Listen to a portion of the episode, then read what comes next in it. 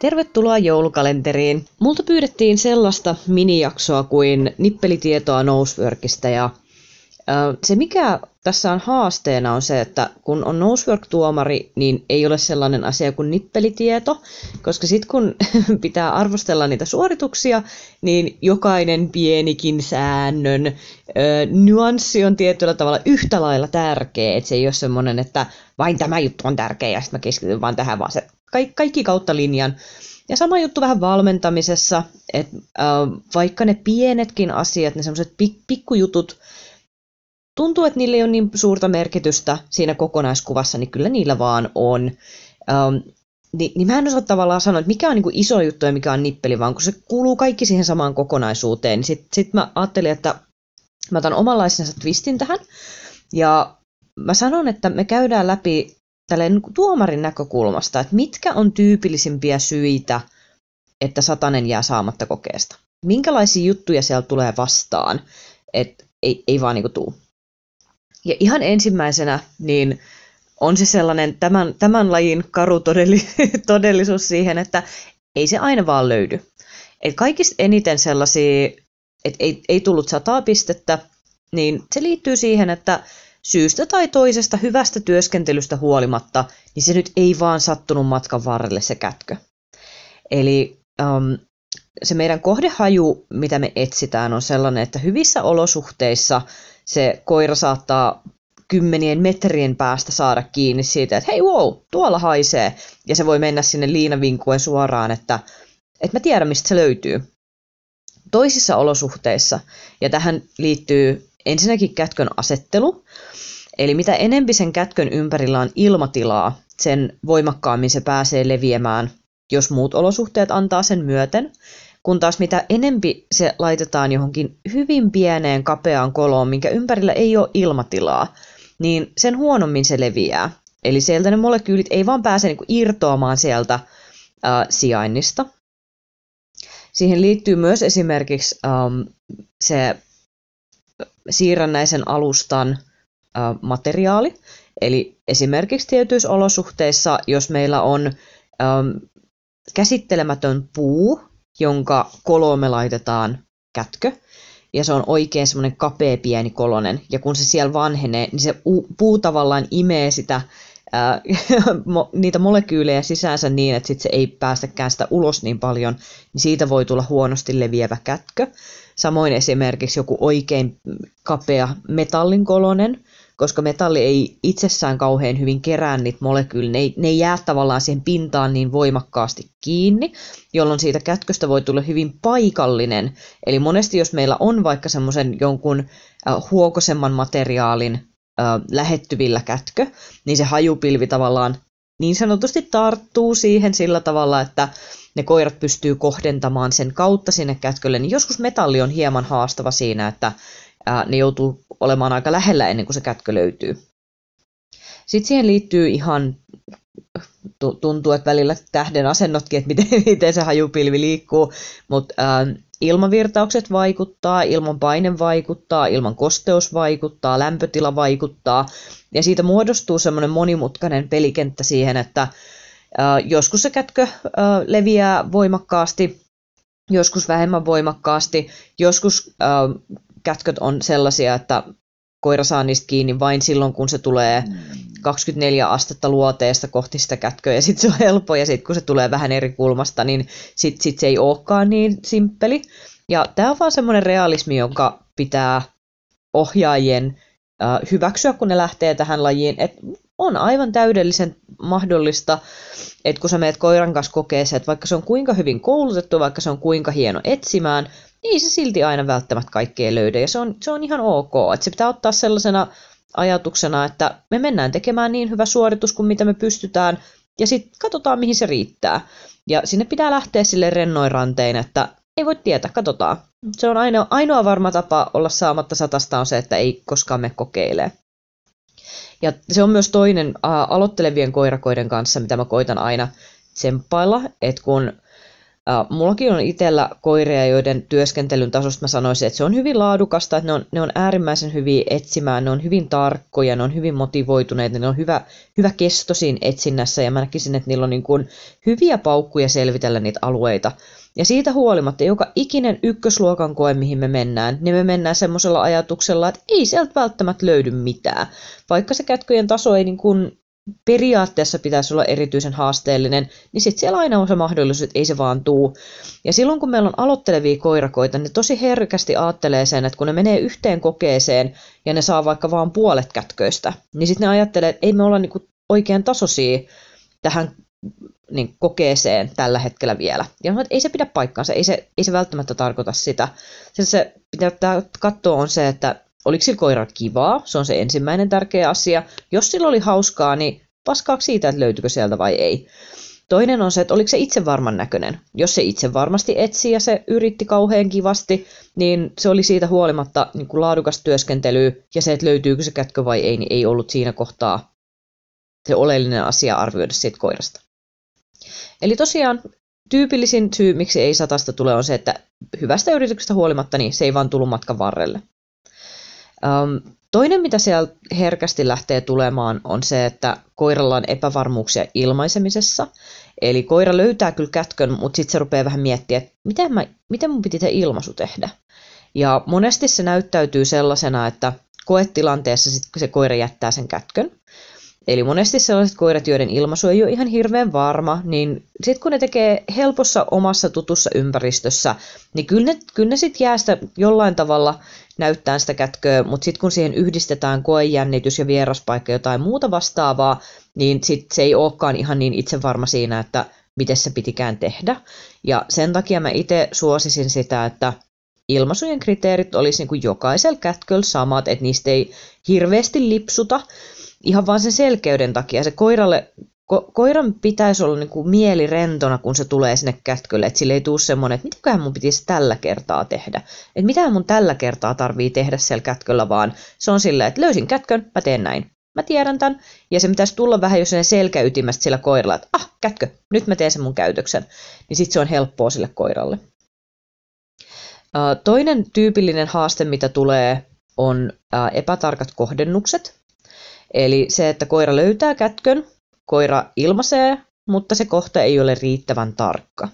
Ja tämmöisiä tilanteita voi tulla esimerkiksi, no mulla oli just eilen äh, koe, jonka mä tuomaroin, ja siellä oli ykkösluokan sisäetsinnässä sellainen äh, pelikenttä, että mulla oli sänky, äh, joka oli sitä lyhyttä äh, sivua pitkin niin kuin seinän vieressä. Eli pitkä sivu oli niin kuin avoimessa ilmatilassa äh, molemmilta puolilta sitä sänkyä, ja sitten mulla oli kätkö siellä toisella puolella reunassa seinän puolella.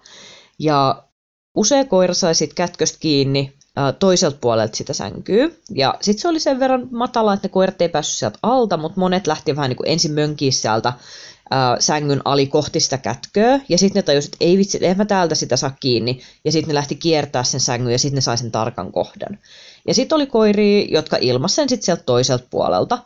Ja tämä on sitten sellainen, että sitten mä olin jo ilkeä tuomari ja sanoin, että hei, tämä ei, ei nyt riitä mulle, että ää, se, se ei ollut tarkka kohdennus. Ja tämä on hyvin sellainen kätkökohtainen ää, aina harkinta mulla itsellä, että äm, hyväksynkö mä löydön vai en siinä kohtaa, kun se kohdennus ei ole riittävän tarkka. Ta- tai kun, niin, niin tarkka kuin se voisi olla. Ja yksi sellainen oleellinen kysymys, minkä mä aina kysyn itseltäni, on se, että olisiko se koira voinut helposti kohdentaa sen tarkasti. Eli tuollaisessa tilanteessa, kun ainoa asia, mitä olisi pitänyt tehdä, on se, että no me katsoa sieltä toiselta puolelta sitä, sitä sänkyy, niin sä saat sen saman tien. Niin sitten se on helposti se, että hei, väärin, että hyvä yritys, mutta nyt se kohta ei ollut riittävän tarkka. Kun taas sitten, jos mä näen, että se koira pyrkii ja pyrkii ja pyrkii ja pyrkii, mutta se ei vaan pääse lähemmäs. Niin silloin mä helpommin keikautan sen siihen, että hei, ota löytöpisteet, se on aivan mahtava yritys. Esimerkkinä se, että mulla oli äh, kolmosen sisäkokeessa asetin kätkön sillä tavalla, että meillä oli oikein semmoinen äh, tu- tukeva leveä iso pöytä, ja mä laitoin kätkön sen pöydän yläpuolelle seinään, siinä oli semmoinen äh, johto, meni, meni siellä nurkassa, niin mä pistin sen johdon alle kätkön. Äh, kätkö levisi tosi hyvin, ja ajatus oli se, että ne koirat joko hyppää sen pöydän päälle ja sitten ne saa sen sieltä tarkkana kohtana, tai sitten se, että ne ilmaisee sen saavuttamattomana, jos ne ei sinne pöydän päälle halua mennä. Eli mun ajatus on se, että Nosework ei ole rohkeuskoe, siinä kohtaa, jos se koira kokee, että se on sille henkisesti saavuttamaton tai fyysisesti saavuttamaton, niin silloin se pelikenttä muuttuu siitä, kuinka tarkasti pääset sinne kohdentaa sen siihen, että kuinka hyvin ohjaaja lukee sitä koiraa. Ja tollaisessa kätkössä niin osa koirista hyppäsi sinne pöydälle ihan kyselemättä sille, että joo, totta kai, mä hyppään ja sitten mä kohdennan ja helppo juttu. Ja sitten osa koirista oli sitä mieltä, että okei, mä haistan, että siellä on jotain, mutta mä en kyllä tiedä, uskallanko me mennä sinne pöydälle. Ja silloin, kun ne koirat oli menossa sieltä niin kuin pöydän alta ja sivusta ja toisesta sivusta ja vähän jo nosti etujalkoja sinne ja kurotti ja kurotti ja koko aika oli menossa oikeaan suuntaan, niin, niin siinä kohtaa, jos tulee löytöilmoitus, mä että kyllä, ota pisteet, ota pisteet siitä kotiin. Ta, tai ähm, tai jos meillä on pienempi koira, jota ei työstetä sylistä ja meillä on korkeampi kätkö, niin sen ei tarvi olla niin tarkka se kohta. Mutta jos se on vaan sitä, että se koira ei tavallaan riittävästi yrittänyt sinne kätkölle ja se sen takia jäi saamatta, vaikka sen olisi ihan äh, suhteellisen simppeli päästä sinne, niin si- siitä voi monesti jäädä sit löydöt kiinni. Sitten on niitä suorituksia, että ko- koira tuhmailee siellä kätköllä, eli ähm, jos se koira turmelee aluetta, niin silloinhan siellä voi tulla vaan, että hei keskeytetään, että niitä tulee jonkun verran, ei onneksi, ny- nykyään paljon paljon vähemmän, mutta jos se koira rupeaa esimerkiksi oikein ruopimaan ruopii jotain kätköä, Uh, mulla oli esimerkiksi just, just edellisessä kokeessa niin oli ihan, ihan maan tasalla semmoisen niin takan edessä olevan, mikä se on se kipinäsuoja, niin semmoisen alla oli kätkö ja sitten siellä oli joillain koirilla vähän sellaista, että hei mä lähden ruopii tätä silleen ratatatatata. Ja, ja siinä kohtaa ollaan jo niin kuin lähellä sitä tilannetta, että sanotaan vaan, että hei keskeytetään tähän, että nyt, nyt me ei voida niin kuin tuhoa tätä aluetta. Että et tämä on ihan kiva koepaikka, että me halutaan käyttää tätä jatkossakin, että ei me saada vuokrattua tätä, jos mäiskittää nyt pilalle tämän meidän alueen, niin sit siinä kohtaa voi tulla, että hei keskeytään. Uh, virheilmaisut on totta kai yksi iso kategoria siihen, että satasta ei tuu. Eli virheilmaisu tarkoittaa sitä, että koira näyttää vain niin väärää kohtaa. Ja tyypillisiä virheilmaisuja on siirtymähajujen ilmaisemiset, eli sellaiset koirat, jotka tietää sen kohdehajunsa, mutta ne on pikkasen vielä kokemattomia, niin ne saattaa esimerkiksi ilmasta viereisen laatikon, ja se vaikeutuu vielä, tai, tai äh, tekee vielä todennäköisemmäksi sen, että se tekee ilmaisun vaikka just siirtymähaju, vaikka just laatikko etsinnässä viereiseen laatikkoon, jos sitä on joku muukin jo ilmaissut. Eli sitten siellä on vielä laatikko täynnä nenänjälkiä, joka näyttää siltä, että hei, täällä on joku muukin kaveri ollut sitä mieltä, että tässä on kätkö, ja sitten se oma koira herkemmin menee siihen ehkä sitten halpaan, um, koska kyllähän se vaikuttaa, ne, ne haistelee myös toistensa jälkiä siellä, koska ne on tottuneet siihen, että monesti kun ne on kokeissa ja monesti kun on treeneissä, niin se on semmoinen kombo se kätkö sitä, että siellä on se kohdehaju, mutta siellä on myös kaverin nenät käynyt niin, niin usein, että um, siitä tulee osa tavallaan koirallista vihjemaailmaa, haluttiin tai ei, ja sitten kun niillä on tarpeeksi kilometrejä takana, niin sitten ne rupeaa hahmottaa se, että ei, kun, ei se aina ole siinä kohtaa, missä kavereiden nenät on vakuuttavasti käyneet tsekkailemaan, vaan sitten täytyy katsoa vielä tarkasti se, että pystyy kohdentaa loppuun asti.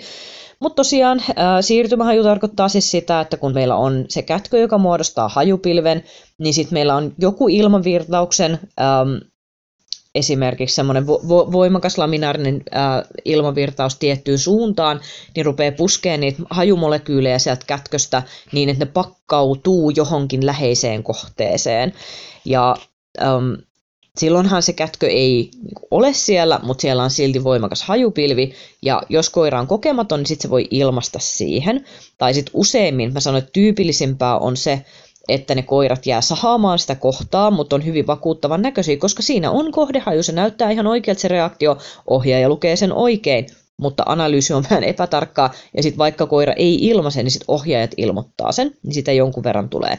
Eli mun sellainen, mitä mä aina koitan ohjaajille sanoa, on se, että kun sä näet, että se koira tekee kohdehajureaktion, niin jääpäs tarkkailee sitä ihan rauhassa hetken aikaa. Älä innostu siitä, että jee, kohta mä pääsen ilmoittaa löydön, vaan pidä pää kylmänä, kato miltä se näyttää.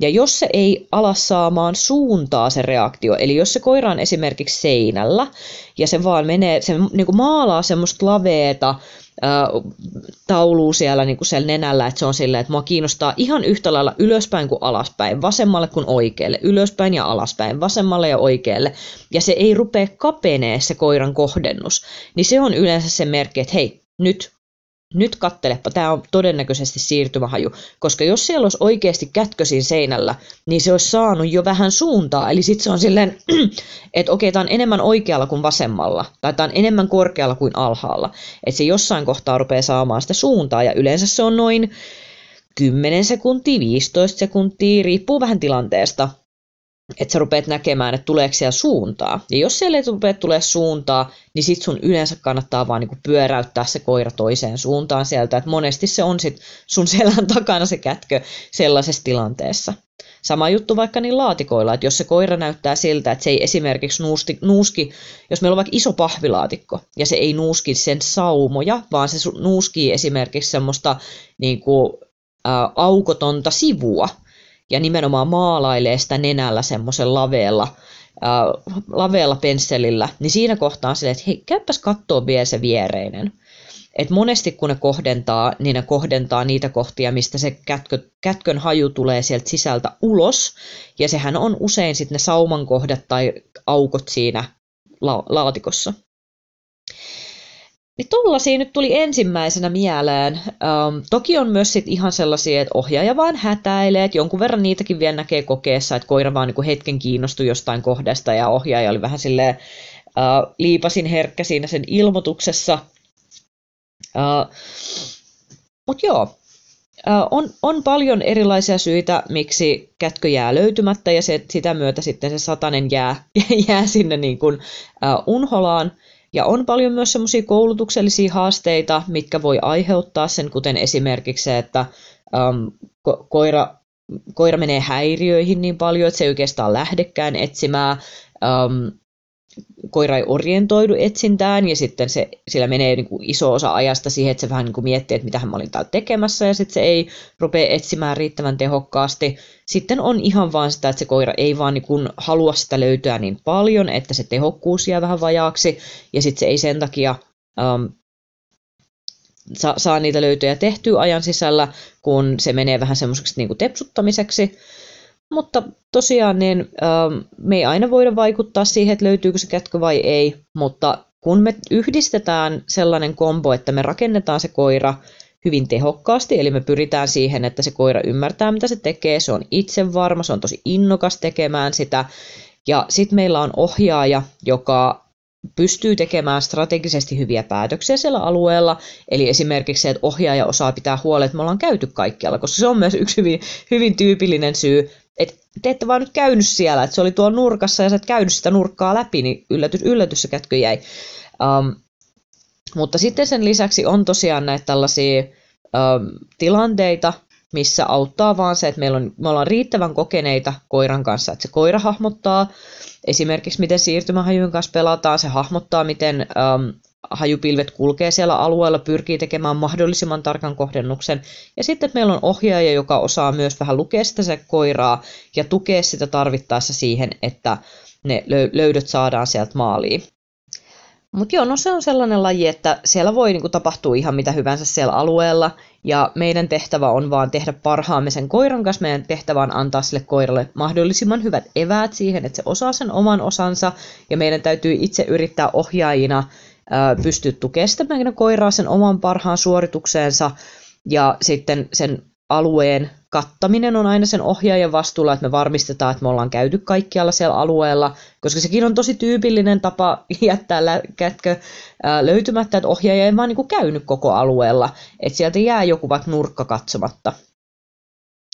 Et se on semmoinen tiimipeli, jossa me yritetään parhaamme ja joskus se tuottaa ja sitten joskus, vaan, joskus se vaan ei maaliin mene kaikista hyvästä yrityksestä huolimattakaan, ja se on vaan asia, joka täytyy tässä lajissa hyväksyä. Meillä on tulos NOSE-luento, eli tarkoitus on tehdä sellainen luento, missä mä käyn läpi ihan alkeista lähtien, että miten mä rakennan mun omat koirat, Se tyyli ei ole ihan kaikkiin varten, eli mä itse painotan hyvin paljon semmoiseen koiran, että et, hoidapa sä toi tontti, mä hoidan tämän tontin. Eli me ei missään nimessä haeta mitään semmoista ää, systemaattista etsintää, mikä on erittäin hyvä, se ei ole vaan mun tapa tehdä, mutta mä en esimerkiksi ää, halua opettaa koiralle alkeiksi pitää mitään sellaista, että me aloitetaan tietystä kohdasta ja systemaattisesti edetään. Ähm, hyvä strategia kuin se onkin, niin mä en vaan koe sitä omakseni, vaan mä painotan alkuvaiheessa hyvin paljon siihen semmoiseen, että mä en nyt puutu sun työskentelyyn, että tee, tee oma tonttisi ja tee se itse varmasti ja ohjaajan ähm, mukaan tuleminen siihen pelikentän pelaamiseen tulee vasta myöhemmässä vaiheessa. Me käydään läpi, että miten mä rakennan koiralle innon etsimiseen, miten mä opetan niille ilmaisut, miten mä päätän, että minkälainen ilmaisu tulee millekin koiralle. Ja ähm, miten, miten mä opetan jatkamisen, mikä on mun mielestä hirvittävän tärkeää. Äh, sitten kun me päästään ykkösluokasta eteenpäin, niin se, että miten se koira hahmottaa, että miten operoidaan jo löytyneiden kätköjen kanssa, niin se on hirveän tärkeässä roolissa mun mielestä ylemmisluokissa ja siihen sen selkeyden rakentaminen lähtee ihan pentutreeneistä lähtien.